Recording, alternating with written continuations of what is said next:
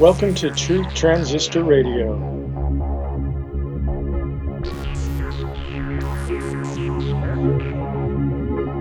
This is the most awesomest podcast of all time. I'm your host, Rob Hendrick. This podcast is brought to you by Proverbs 16 18. Pride goeth before destruction.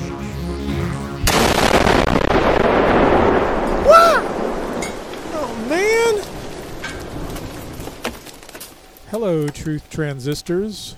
Welcome to episode 15 on my podcast, and this is Apostasy Part 3 Gnosticism. Now, the chronological order of when these things came to be is a little bit debatable. Um, some suggest that Kabbalah started around the Middle Ages and that Gnosticism began in the first or second century AD.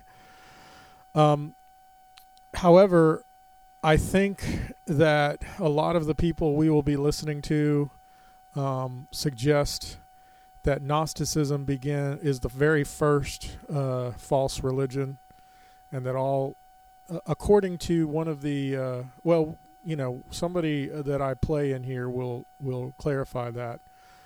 Um, but they also suggest that Kabbalah started centuries before Christianity, and thus, in terms of this Gnostic idea infiltrating movements, um, the reason I put Kabbalah first is because it infiltrated Judaism first, obviously, and then it infiltrated the church. And it can infiltrate many things in many different ways. So, we're going to listen to several people, and they're all going to basically say similar things, but I wanted to give a nod to certain people. so, um, so I think this will be interesting. Now, more craziness has been happening in this election. It's it's just been insane. But I wanted to kind of go through my uh, like the timeline of it and what's been going on in my head throughout it. Uh, so g- going back to the day of the election, I was some late that night, and uh, you know my first thing was you know no, no surprises the way people were covering it. Um, the electoral college, depending on which media uh, source you were watching, was different. And it does. It seemed that uh, Fox News obviously seemed to favor Trump on that on the election night, and they, I think they called Arizona early. Um, and then like um, overnight, um, and, and a lot of the uh, states that were left, Trump was winning on, um, but the Associated Press and most of the channels were not calling it yet. But as soon as um, Biden got the lead on Arizona, the Associated Press called it, and it seemed like there was some states that Biden took the lead, and as soon as he took the lead, they were calling it. Uh, Fox News was not as fast to call him, but um, it was kind of weird. But I mean, it wasn't surprising because I know how the the media works, and I'm not favoring either side here, but it was kind of interesting. Um, well, within a few days, Trump was proclaiming fraud, election fraud. Maybe even the night of, he was saying they were trying to steal the, the election, and my eyes just rolled. I was just thinking, okay, um, you know, that's just kind of. It's it, you know Hillary did the same thing four years ago and not, not, nothing much came of it. Some people say it was proven within a couple of years. I don't know about that. Um, I didn't pay much attention to that, and I wasn't really planning on paying much attention to this. Um, but then I saw, um, you know, a couple, a few weeks later, Rudy Giuliani was doing a, a press conference, but it wasn't on any of the TV stations. It was on a some YouTube channel, either NTD or Australian News or whatever. There's been a few that have been covering everything that might be kind of QAnon-y. I'm not sure, but um, basically they were um, talking about the Well, well, Rudy Giuliani did a press conference and basically shared that they had a ton of evidence and that they had thousands of sworn affidavits of witnesses um, and other things, and so that they and they were going to have hearings and things coming up. But when you listen to the mainstream media, they were talking as if it's all, like they have no evidence and everything they presented has been thrown out in courts over and over again, and they've lost like 30 something cases. Um, but when you listen to to Rudy Giuliani, he said we've only had three court hearings, um, or, you know, things like that. It was just completely different, and then he was presenting a ton of evidence. Now, again, I don't really care who wins. This is not based on any bias. I'm just telling you what I've seen and what um, the media is saying, and what Rudy Giuliani and Trump are saying are two, two completely different things. Now, this is a little bit weird because even Fox News has turned against Trump uh, and Rudy Giuliani's claims of of fraud. They're kind of backing down from that, um, or they're they're Fox News might be saying that there's it probably happened, but but we can't really. We might try to stop it from happening next time, but you know, there's not enough evidence to do it now. Blah blah blah. But the weirdest thing to me is that they're not even covering the the hearings. That even Fox News isn't covering the hearings. And I didn't really watch any until December 2nd or 3rd. I saw the Michigan hearings and seeing several people that were witnesses that were giving sworn statements, uh, sworn affid- they had sworn affidavits to back them up and, and things. Um, and it's just the odd thing to me was how the um, senators, a lot of them that were Democrats, would completely, tur- you know, they weren't believing any of these things because they said, well, the experts or the the investigative authorities have already uh, debunked all this, and yet they're showing them, you know, the evidence in front of their face. And part of the accusation is that the FBI and the and the court systems are corrupt. And of course, they make it it's the it's the Democrats that are corrupt. Um, you know, I think both sides are corrupt, but um, you know, I really don't know what the truth is. All I know is that what the media is saying about the hearings is not accurate. It's it's very strange. Um, it was kind of funny to see a picture of Rudy Giuliani sweating, and they said he's having a nervous breakdown. Which, when you watch the whole thing, it doesn't look like he's having a nervous breakdown. He's probably just, of course, it's probably not hot right now, but um, yeah, anyway. Um, so that was just a little bit of, you know, kind of the timeline, and I don't know what's going to happen. I don't know that there's a good outcome for America. America's kind of under judgment already. Um, in the Bible, it says homosexuality is is when God turns a nation over to homosexuality, it is under judgment already, and so we definitely know that's the case uh, here. And if Trump was to overcome, overtake, um, overturn the election and win, you know there's going to be rioting going on. Um, and it's going to escalate from what they've been doing already on the left. And of course, that's going to lead to martial law because Trump's already used it uh, when they were having those, you know, riots earlier this year. I just think if if the courts overturn the election that's going to c- cause craziness. Even if even if fraud was proven, it's going to cause craziness and justify martial law, which I'm against as well. But um, and then if Biden wins, he's already the things he's saying and the things Kamala Harris are saying is definitely going to damage things. They're going to have crazy lockdowns and uh, perhaps enforce vaccine vaccines. I don't know if it's you know, who knows how it's going to turn out. But we know how it's going to turn out in prophecy. We don't know exactly how it's going to pan pan out, but I think we're heading that direction. Um, with you know global lockdowns happening this year, kind of all at the same time, just seems like a step towards global control. and it, I think it was a bit of a test, really. And so, um, I think we're getting close to the final days, but no fear. Li- listen, if you are in, in if you are in Christ, that is where you need to be. Um, our bodies, we're going to die. We're all going to die physically, and the question is not what happens to your body, but what happens your, to your soul. You know, the the kingdoms of this world, the powers of this world can kill your body, but they can't kill your soul. And there's going to be a resurrection, and if you're on the side of Christ, you will have eternal life. And uh, how do you get on the side of Christ? Well, you ask Christ to forgive you of your sins. He paid for the penalty of your sins. So this is really what it's all about.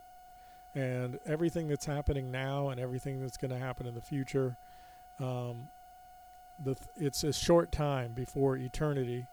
Um, and if you are on the side of Christ, you will be victorious forever. So, this is my encouragement to all of you in these tough times.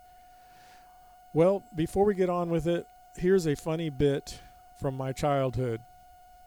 Made by Robbie and Eli.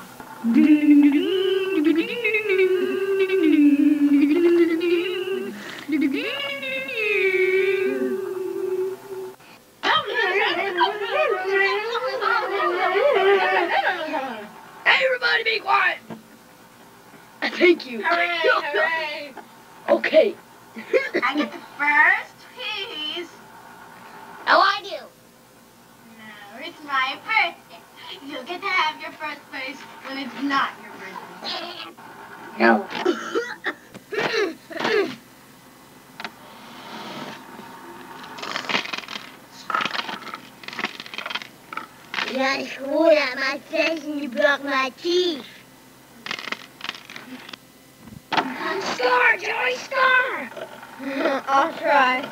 Dad, I missed the ball. Okay, Jerry. Remember me? I'm your coach. You gotta make a point, okay? Now I got dentures. Oh no, my dentures fell out. You see, the object game is to win. Okay? Okay. Now go! Throw the ball to me. Try. go, go. I got it. I got it. No, you put it. You put. I said you threw it in my mouth. Hey, my teeth came back. Hooray! Hooray! I think I broke yeah. Okay, uh, Your Honor, uh, this stupid kid, he broke my teeth, and then he broke my dentures. Hey, Joe, M- Mr. No Tooth, you're next up to bat. Uh, me? Yes. This is college, not baseball. College? I know. You're in college baseball league. Are you retarded or something? No. Come on then. Bat. Okay. I hit myself. Uh, Strike one. no, I broke my stomach. Let me try again. Strike two. I broke my head. Strike. Elbow. Alright. okay. Ball one, ball two, ball three, full count. Foul ball, foul ball, foul ball, foul ball, foul ball. It's a home run. Hooray! Now you're supposed to run out around the bases. Oh yeah, I forgot. Here I On come. base. Go to first base. Over there. Okay, I'm gonna slide. Whee! Second base. Uh, What okay. are you doing out there in left field?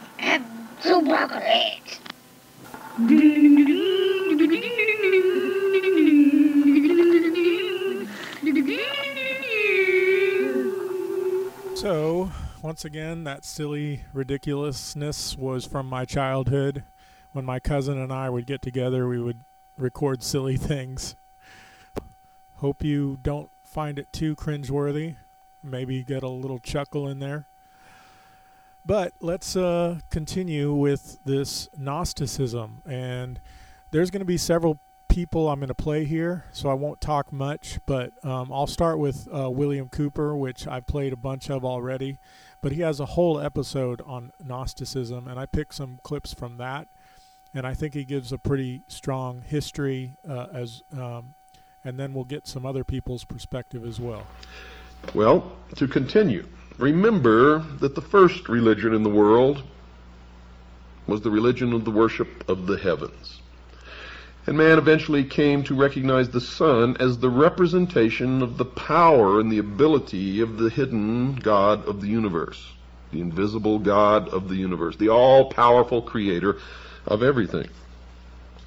But man, as he gained his intellectual ability, began to look toward himself, toward the intellect as that God, and the sun, the representation of what used to be the invisible God of the universe, then became the representation of the intellect, the light, Lucifer.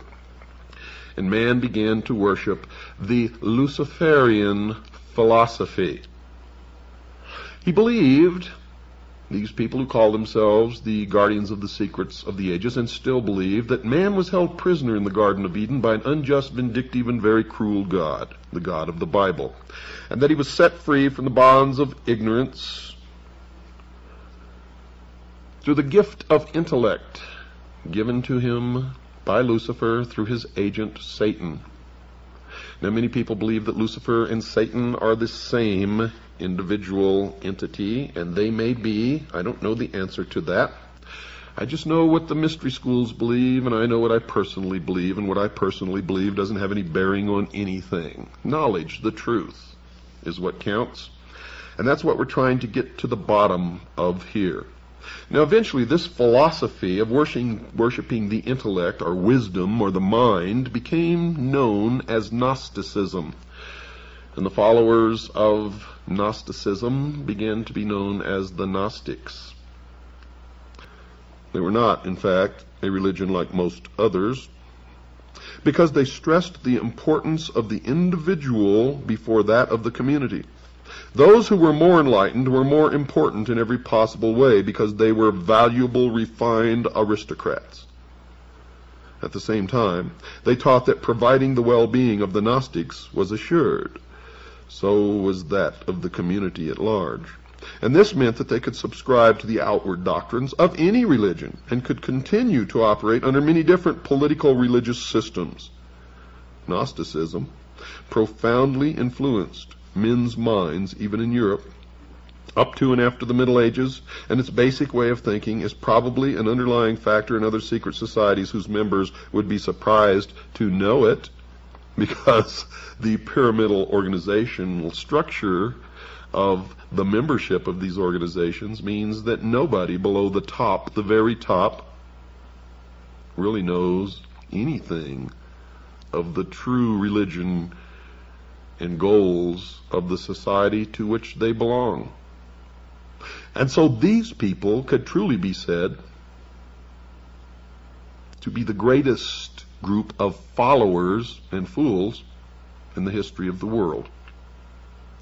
For they think that they are illumined. But in fact, they are never given any real secrets, and only those at the top truly know what is really going on. The rise of individuals who wrongly believed that they had attained to gnosis, all knowledge, some of whom were leaders of Gnostic societies, produced very notorious characters. Those who followed the way of the Ophite branch glorified the serpent who tempted Eve, and they still do that today. They did this because this snake, by his actions, brought knowledge into the world, gave man the gift of intellect, the use of which will bring him to the state of apotheosis, where man himself will be God. The Mandeans, a small but tenacious community which dwells in Iraq, follow an ancient form of Gnosticism which practices initiation, ecstasy, and some rituals which have been said to resemble those of the Freemasons. And of course they do, because they are. In every Masonic temple, you will see somewhere up on the wall a big letter G. And you will see it in their symbology, in their books. You will see this letter G.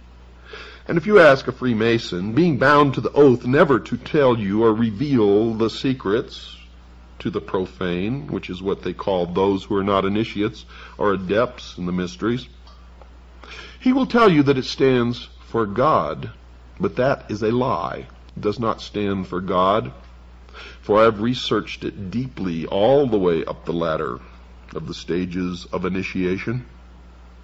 And at the top, those adepts known as the priesthood know this large letter G to represent Gnosticism. And it is an admission that they are indeed the recipients of the ancient Gnostic. They are Gnostics, and they are looking to attain the Gnosis, through which they will receive apotheosis. And they believe that they are the only ones in the world who possess truly mature minds, and thus are the only ones in the world capable of ruling the rest of us, whom they refer to as cattle. So once again, that's William Cooper, and I'll leave a link for the entire episode about Gnosticism. And you know, it seems like we're kind of doing some repetition here, but I think it's very important to kind of get the, get the hang of this. Now, just in case you think this is all conspiracy theory, what I would like to do now is play somebody a bit more traditional. Um, his name's Ryan Reeves. You can find all, uh, his. That's the name of his YouTube channel, and he's kind of a, a traditional uh, historian, uh, ch- church historian, and he has some pretty interesting videos. But he he has a tendency to downplay any kind of conspiracy. But in this one, he says some things that I think is pretty um, kind of backs up what William Cooper is saying. Now he doesn't quite go that as far as William Cooper, but um, there's some interesting things to note in here. So here is Ryan Reeves. In this lecture, we're going to be looking at Gnosticism and the earliest church's problems with this movement. And we've separated Gnosticism from the other early Christian heresies, in part because it's both an important subject on its own, within the context of the earliest couple of centuries of the church, but also because Gnosticism continues to pop up here and there in modern scholarship and in even the popular awareness of the ancient church. And there's widespread confusion or misperception in some areas as to the nature of Gnosticism in the early church. Gnosticism is not simply a single set of beliefs that was adhered to and you were initiated into. Rather, there are trends. Gnosticism has a certain impulse within it on a number of fronts theologically. And more and more people are beginning to become aware of the diversity of opinion within Gnosticism. And that's really not too much of a problem. The issue was in the past is that all we really had to go on when we were discussing Gnosticism, let's say 150 years before the discovery of the Nag Hammadi, all we really had to discuss Gnosticism were the books that countered Gnosticism amongst Orthodox Christians. Take one of the great examples of this, Irenaeus. Now, Irenaeus was a bishop. He lived in Gaul, which is in the modern sort of southern France, Swiss regions. And Irenaeus turned his guns on the Gnostic movements as a whole in his book Against the Heresies. And for Irenaeus, Gnosticism is a single movement, and he describes, at least in general, the overall tone of Gnosticism as a single group. And historians, particularly in the last 25 years, have done a good job of at least adding some color and variety to our understanding of Gnosticism, based in large part on our understanding of the Nag Hammadi, as well as other research that's going on. And so we don't want to stumble into using Irenaeus too much and describing Gnosticism, again, as a single philosophy. But we also want to be careful that the presence of a variety of different opinions doesn't somehow seize us up or cause us anxiety when we attempt to describe the philosophy of Gnosticism as a general movement. Well, who are the Gnostics? Simply put, the Gnostics are a group of people that have a set of philosophies and views related to the created world, salvation, and the life of the believer. The word Gnostic actually comes from the Greek root word gnosis, or gnostikos, which just simply means knowledge. A Gnostic was someone who believed that he or she had a certain enlightenment or a certain spiritual knowledge that only they had because they were part of this Gnostic faith. And it's important to note that Gnosticism and another movement called Manichaeanism in this period essentially is what I call a smorgasbord philosophy. When you look at Gnosticism, it has elements of Christianity within it, but it is purposely setting itself over and against the Christian church and over against the Christian scriptures. And one of the ways that it does so is by grabbing and pulling from other philosophies, religions, and viewpoints of the ancient world. Gnosticism, in other words, is an amalgam. And given that it comes after Christianity, and given that many of its texts seek to correct or edit or change elements of the scriptural accounts as we know them of the Christian scriptures, it's not much of a stretch to say that Gnosticism is a purposeful heresy. Well, the core of Gnosticism in general is a collection of opinions that focus essentially on shunning the material world. The core of it, in other words, is something like a mystical belief or a dualism between the material order and the spiritual order. Now, that word dualism is often fought over. Some argue that some Gnosticisms don't have dualism, that they're sort of a monism of material orders and spiritual orders. But I mean dualism here somewhat benignly. For most Gnostics, for most who are followers of this trend, they simply have an aversion to the material world. In fact, one of the big things that is very, very common in Gnosticism is the development of creation myths or creation stories about how the created world got made. It is not made, in other words, through the creation of a benevolent God who makes creation and then man in his image. In most Gnostic stories, it's an evil God or some kind of low ranked deity who fumbles and bumbles into creating the natural order. Well, just as Gnostics have a problem with the created world or with the physical world, they also have an alternative view of salvation. For most Gnostics, salvation is some form of self denial, some sort of ascetic life that they believed led them to some sort of enlightenment, some sort of deeper spiritual awareness.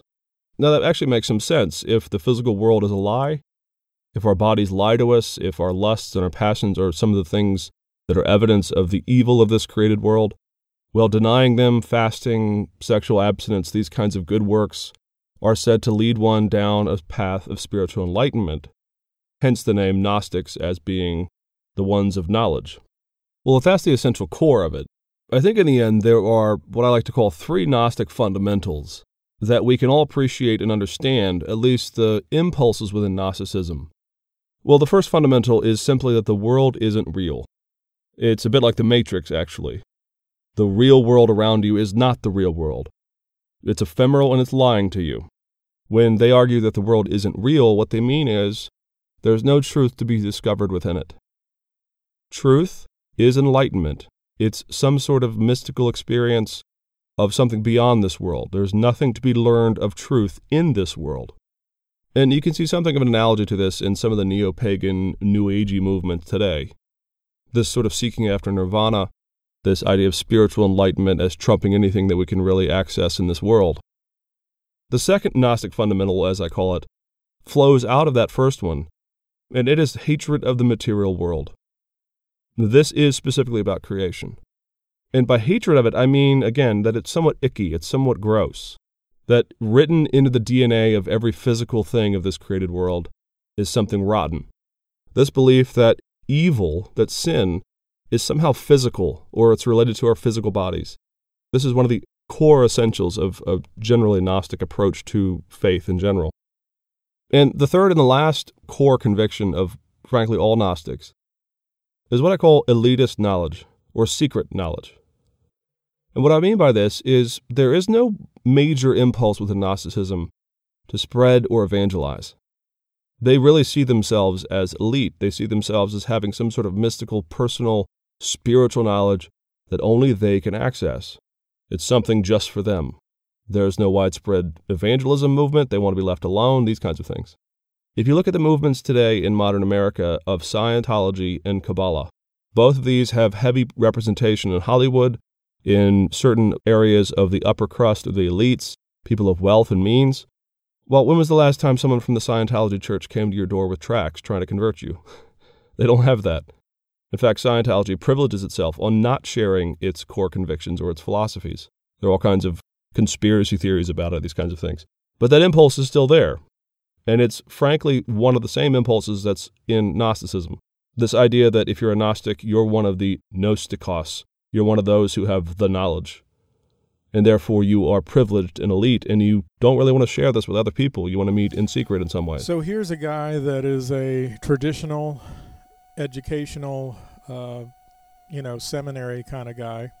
Doesn't he seems to kind of downplay any kind of conspiracy ideas? Yet he mentions uh, secret knowledge and hidden knowledge, and so um, I don't know if I if it was on this clip. I, I'll, I'll uh, leave a, a, link to the entire episode as well. Uh, but he does seem to claim that Gnosticism started at the time of or after Christ, and he, I think he's talking about the word Gnosticism, but, um, but he might have mentioned Kabbalah as well. But I think most traditional historians believe Kabbalah started much later. So I don't know. But anyway, I thought that was all interesting. It kind of backs up what the others are saying. So the next uh, clip we're going to listen to is a from a video channel called Unlearn the Lies, and this guy's got some pretty interesting stuff as well. The term Gnosticism is derived from the Greek word gnosis, meaning knowledge, because secret knowledge was so important to the Gnostics. Gnosticism forced its way into prominence during the first few centuries and the apostles and early Christian leaders opposed this heresy. In fact, much of early Christian writings were focused on addressing the threat of Gnosticism. It is important for us to understand the Gnostics and their relationship to early Christianity because it will better help us understand certain New Testament verses that are written in direct opposition to Gnosticism. It's also important for us to understand this heresy so that we can identify its influence on the modern church and so that we can avoid repeating their mistakes. The Gnostics were a heretical movement based in early Judeo Christian beliefs and did not, uh, did not usually refer to themselves as Gnostics, but they simply thought of themselves as Christians or followers of Jesus or enlightened ones. Historians and scholars have sought to find its origins, but with no consensus. Some suggest Hellenism and Greek thought, while others say it's rooted in Babylonian thought. Jewish Gnosticism predates Christianity by hundreds of years, and Judaism was in close contact with Babylonian, Persian, and Hellenistic ideas for hundreds of years, which led to Jewish Gnostic beliefs. The early church father Irenaeus, who wrote a five volume book on the subject called Against Heresies, believed that all heresies were rooted in Gnosticism, and thus any heretic was deemed a Gnostic. Most Gnostics hold to the belief in two deities, one who is perfectly good and the other who is perfectly evil. They taught that the evil God was the creator of the world and all matter, and was also the God of the Jews. In fact, they viewed the serpent in Eden as a good character who tried to help Adam and Eve find knowledge and escape the created world.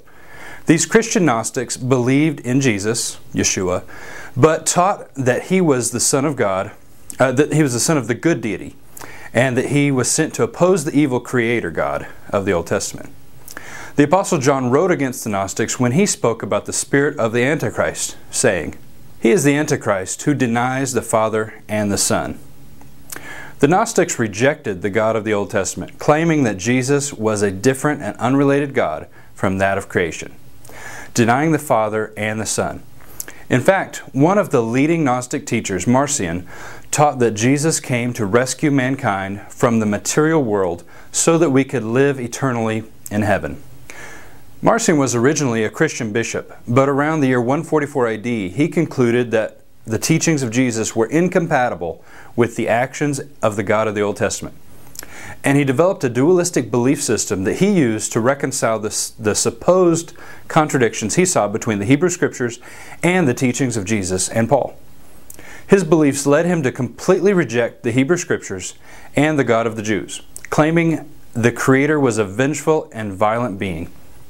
Like many Gnostics, he taught that Jesus did not come into the, in the flesh, but that his incarnation and suffering were merely appearance only. This was the exact heresy John was writing about when he said, And every spirit that does not confess that Jesus Christ has come in the flesh is not of God. And this is the spirit of Antichrist, which you have heard was coming and is now already in the world.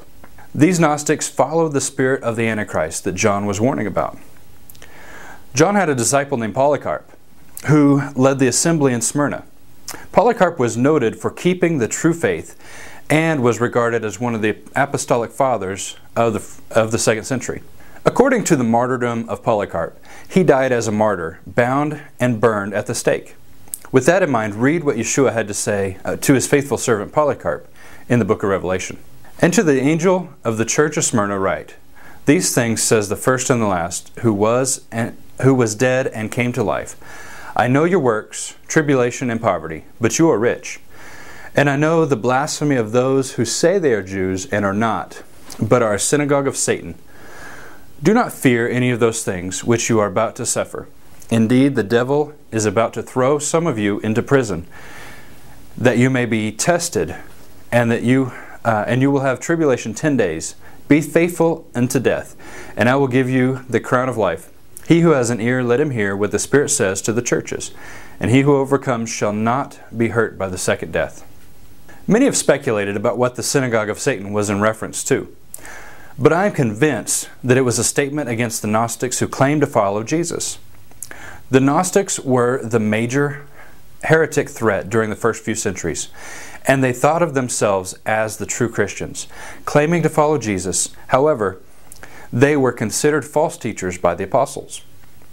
Irenaeus mentioned on an occasion when Marcion said to Polycarp, Recognize us, Polycarp.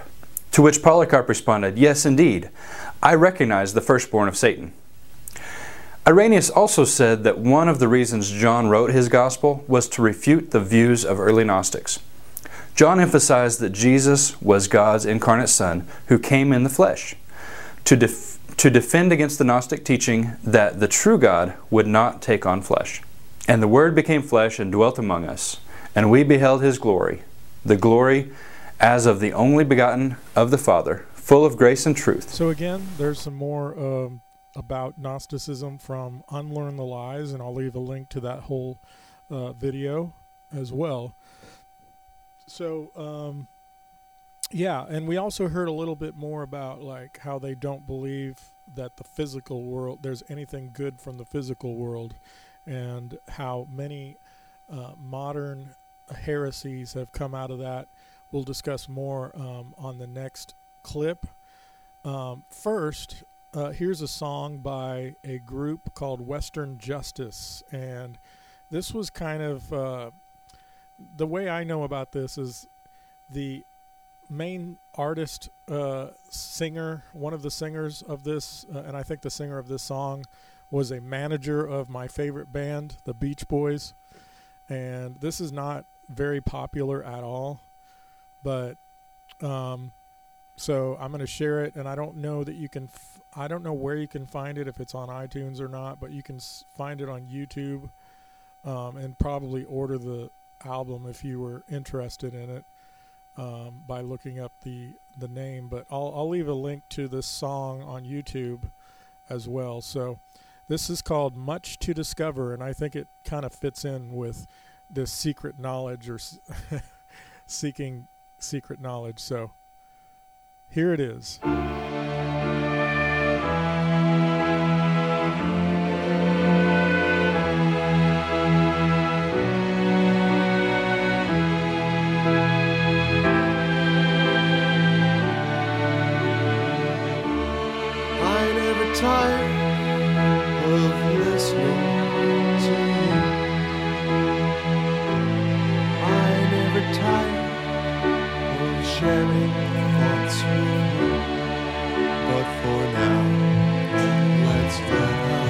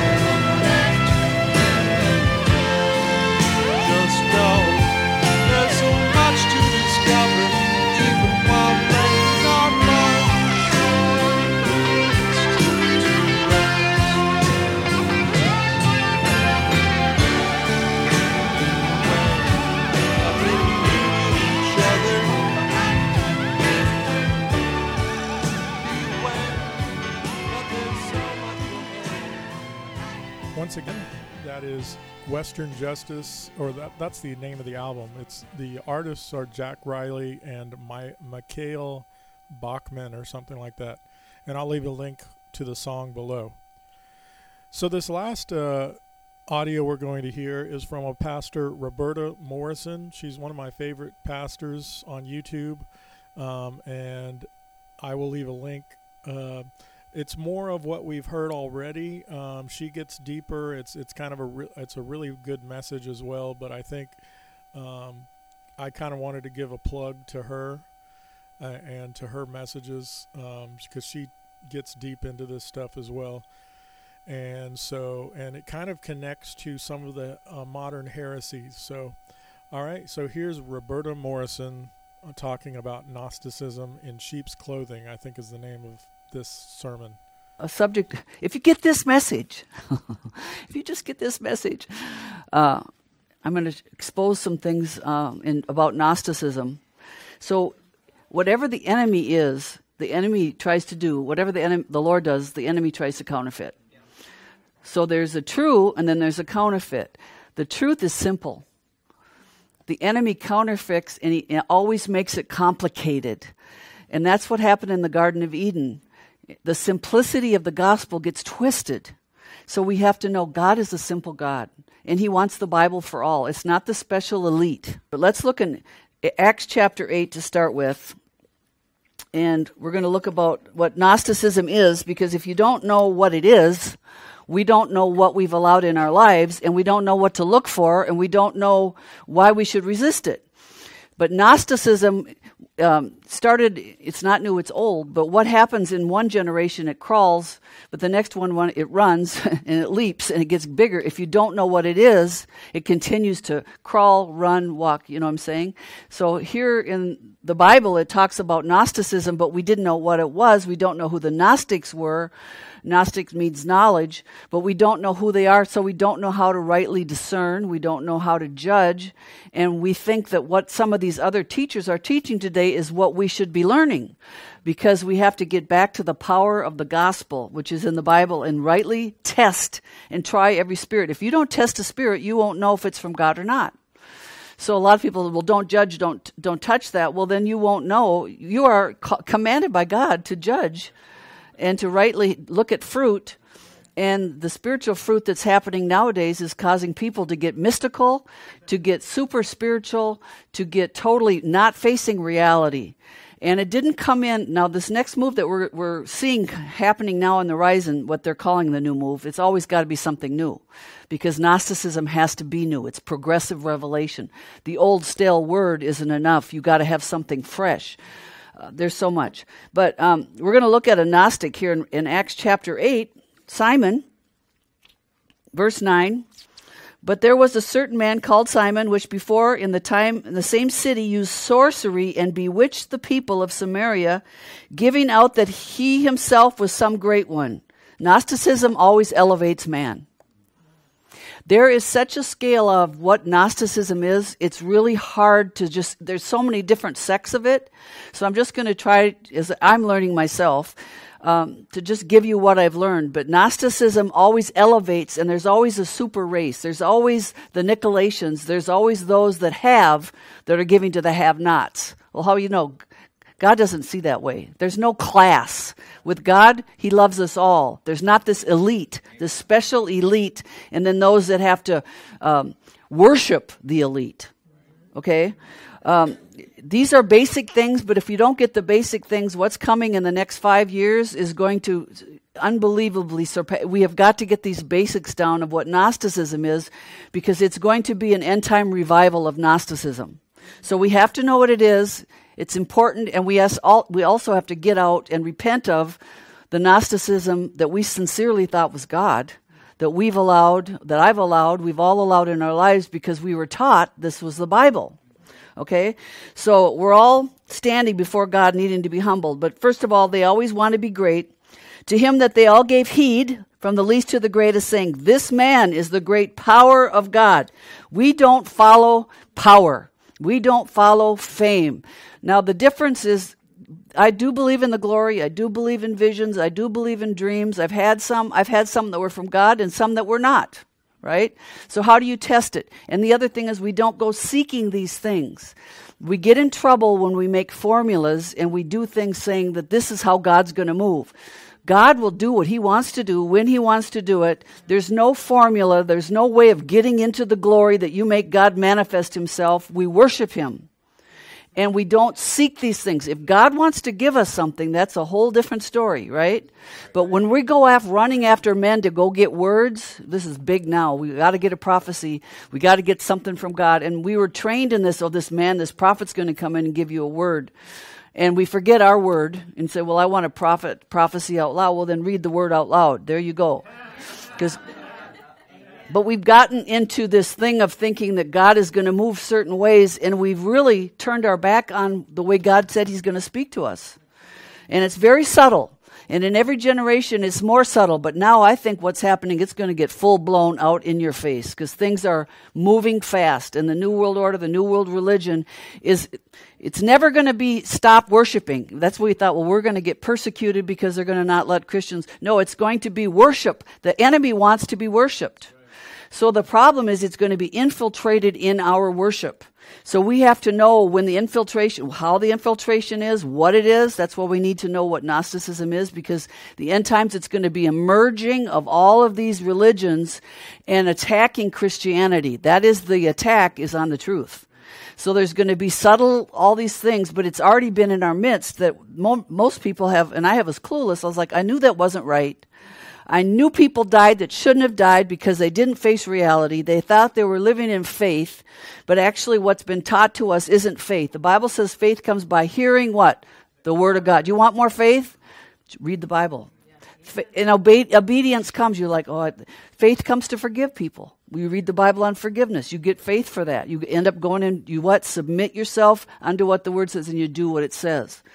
So there's simple little things that we know, but we've also allowed another spirit to come in because we we were taught. I got saved and thrown into this Gnostic spirit right away, thinking it was God, and so have most of you. So this is heavy, But hang on if you want to learn, because we always have to humble ourselves. So they, they go after power. And he said here was what were they using? The occult, sorcery, Verse 13 Then Simon himself believed also. When he was baptized, he continued with Philip and wondered, beholding the miracles and signs which were done. Now there are true signs and wonders. So if there's true ones, guess what? There's also going to be false ones. So how do you know the difference? You have to learn to test and try everything. There's a lot of times we just, well, I'm going to walk in love. I'm not going I'm just going to love that and I'm going to embrace it. If you continually do this, you're going to be a new age Gnostic. This is the way it's turning now in the churches today. So you have to say, I, I don't want to deny Jesus, but that's what they're doing. They're denying the Bible, and they have another gospel and another Jesus. And so we have to know what is this other gospel? Oh, some people say just study the real one and the false ones will manifest. You have to know the difference. That's why you have to rightly discern. You have to discern you know, between the skin of a chicken and the fat. I'm going to get rid of the skin. I'm going to peel that. Well, just, you know I'm saying? People are just saying, well, you don't, you just study the Bible and you'll know the false. No, you have to know both. Now, I don't, I don't think you should go into demonic things of learning, but there's people that have been in these realms that are telling you this is here. When we don't want to hearken unto what they've already learned and known. We just like, I don't want to hear that. I don't want to hear that. I just want to hear something positive. Truth isn't just positive. To have a balance, you have to have the positive and the negative. That's why God gave you a husband. That's why God gave you a wife. You need balance. You need people in your life that don't see things the way you do. Why? Because none of us have it all. I'll tell you that. God's too smart to give one person all of it. But then Simon said to himself, and he believed he was baptized he continued now here's the signs and wonders but now he wants to he wants to get what they got now, this is the thing. We have to be content with what God's given us. We have to say, Lord, you've given me this ability. I can only do things through Christ who strengthens me. Stop coveting what other people have. What has God given you? What can you do? Whatever it is, your gift, you got to do what you can do with what God's given you and not just be envious and jealous of what somebody else's gift is. Why? Because to whatever God's given you, much is required right? So we just have to be thankful. And so this guy isn't. He wants what somebody else has. I want that gift that they, now what do I do to get that gift? Who do I have to climb? Where do I have to go? Who do I have to know to get to be who's, to be something? See what I mean? This is what we've been basically taught that if you don't have this huge influence and if you don't do this and that, you're not solid. Well, I'm just saying, what God are you following? The true gospel, it's very simple. You obey God, you surrender to Him, you pick up your cross, you do what God's asked you to do. Um, now they're telling you if you don't give so much, you got to increase your income by giving. Yeah. And they take this seed principle. That's not in the Bible. You simply obey, you yield, you do what you're supposed to do. And all these people are thinking they're going to have all these great incomes. And that now what happened? They're all backslidden. They found out that didn't work. They thought they could confess certain things that didn't happen. Now, where do you find them? They won't even go to church. They feel the church has bewitched them. So we, we don't want more people being shipwrecked, so we have to go to the roots of this stuff. So what does he say? He says, I want this power. I want to, I want to be baptized in the name of Jesus. They laid their hands on them and they received the Holy Ghost. And when Simon saw that through the laying on of the hands, what did he do? He offered him money, saying, Give me also this power that on whomsoever I lay hands, he may receive the Holy Ghost. Well, it's no different with the Gnosticism. They want power, they want the glory, they want fame. And that has got to be ripped out of our life. We have got to say, Lord, no flesh shall glory. My flesh won't glory. I'm just here to do what you want me to do, no more, no less. Um, but when Peter said unto him, Thy money perish with thee, because thou hast thought that the gift of God may be purchased with money. This is a rebuke. Thou hast neither part nor lot in this manner, for thy heart is not right in the sight of God. And then he says to repent. Okay, so this is a, a little bit of a, what Gnosticism is. And the term, it means revelation knowledge.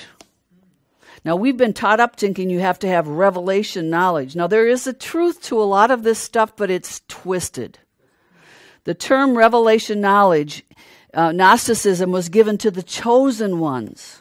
They were enlightened, they had knowledge of God that was exclusive above others. They taught the Spirit is asleep and ignorant and needs to be awakened and liberated by this special knowledge. They believe salvation came by knowledge. Now we know, so this is an Antichrist spirit. This is Freemasonry. This is Mormonism. This is a lot of other things, but it's also in our churches. It's, they believe salvation came by knowledge and experience, not the Word of God.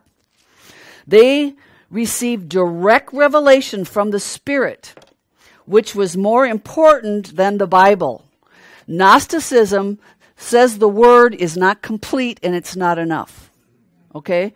Now there's we have the Holy Spirit inside of us. And when we re- really read the Word, we have been, even in the last 30, 40 years, taught really the Bible's boring. Go to get a real word, for a fresh word from somebody that's really, you know, in the third heaven, that's went to heaven, that's went to glory, and they'll come back and tell you what it So little by little, you ah, this stale old Bible, it's no good. I mean, it, there's been something in our, our churches that have made the Bible kind of irrelevant. So that's why it's irrelevant. We need something new. We need a new Bible. We need a new movement. We need change. We need to be reset. We need to be re elevated. All of this is masonry. Do you know that? We are complete in Him. You are complete. The anointing abides within you. You don't have to go run off and go get more anointings. He's, it's in you. You're the teacher, He's in you. But they're running around trying to get this revealed knowledge um, knowing God through a written book was considered head knowledge.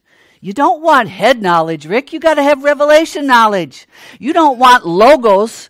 Oh, I could get off on this. You got to have the Rhema. The Gnostics offered experiential knowledge, the deeper things that came from the Spirit. Revelation knowledge was alive, a new wineskin gospel that, that moves in what? Signs and wonders, the camp meetings, the empowerments, the convergence, new word, backed by the Catholic Church, convergence movements, all going back into a lot of these things have started off walking and crawling. And the next few years, we're going to see a movement of running towards a one world religion um, that moves in signs and wonders. God's doing a new thing, revealed how? Through angels and visitation. Gnosticism has come inside the church and is having a revival. So in Colossians 2, 8 through 23 is talking about Gnosticism. 1 Timothy 1 4, 2 Timothy 2, 16 through 19, Titus uh, 10 through 16, angelic visitations and fables and false philosophies. This New World religion is very, very planned, very, very organized. It's not new. It's, it, this, this deception is, started in the Garden of Eden, but it's progressed. So we don't follow strange voices, we follow the Bible. Okay, we have a generation now that is being told, uh, you know, just meditate, get into total silence and quiet, get in contemplative prayer and breathe, and, you know, the voices that come to you are God. Today, the prophets and the apostles are saying, step over into the supernatural. Step over, step over, get out of your head. Get out of your head. That's head knowledge. Get over into the spirit. Get over into the realm. Doesn't that sound good? Guess what? You, you have a mind and you're supposed to use it. Renew your mind. It doesn't say get rid of your mind. Step over into the supernatural experience becomes the teacher and gives them what? Real knowledge. The Gnostics that word Gnostic means no. They believe the real knowledge came by God speaking directly to you. The practice of sensory denial is part of the metaphysical cults, things that are uh, thought to exist but can't be seen by the five physical senses. Metaphysical means beyond nature. What is metaphysical cults? They're, it's a philosophy. The Bible warns us not to go off into philosophies, right? that question of, of being, becoming, and existing, and the metaphysics make you question your reality. The Gnostic view is an Eastern mystic, it's secret knowledge, worship of angels, passed down to the insiders. Now, everybody wants to be on the inside. Everyone wants to know stuff that no one else knows. Isn't that part of this? Is the temptation. Eve wanted to know stuff she wasn't supposed to know. God keeps it simple. The devil will twist it. You've got to be a part of this society so you're going to know things that other people don't know. You're going to have power that other people don't have. You're going to progress. You're going to elevate. You need to be reset. So, a bit of repetition there, but I wanted to give several different people's uh, perspectives. And I think Gnosticism is something very important uh, in terms of truth seeking and understanding uh, the deception. Um, that Gnosticism is the root of many, many things. And, you know, most. Uh, it, I mean, mostly it started in the Garden of Eden. I mean, apparently it's rooted in that idea but also um, many of the things of allegorizing. So let's say God plainly gives us the truth, and the way that Satan will deceive believers is by claiming that you can't understand the truth unless some guru tells you what it means. And of course, by allegorizing things through Kabbalah, as we mentioned in the last episode, and Christian Gnosticism. And I didn't really mention this, but there's Gnostic Gospels, the Gospel of uh, Thomas, the Gospel of uh, Peter. There's others anyway. Um, I think the Gospel of Judas is one. Um, but all of these Gnostic Gospels that were written two or three hundred years after Christ that uh, have blatant gospel, go, go, Gnostic messages in them. So um, this was, you know, definitely at work from the very beginning.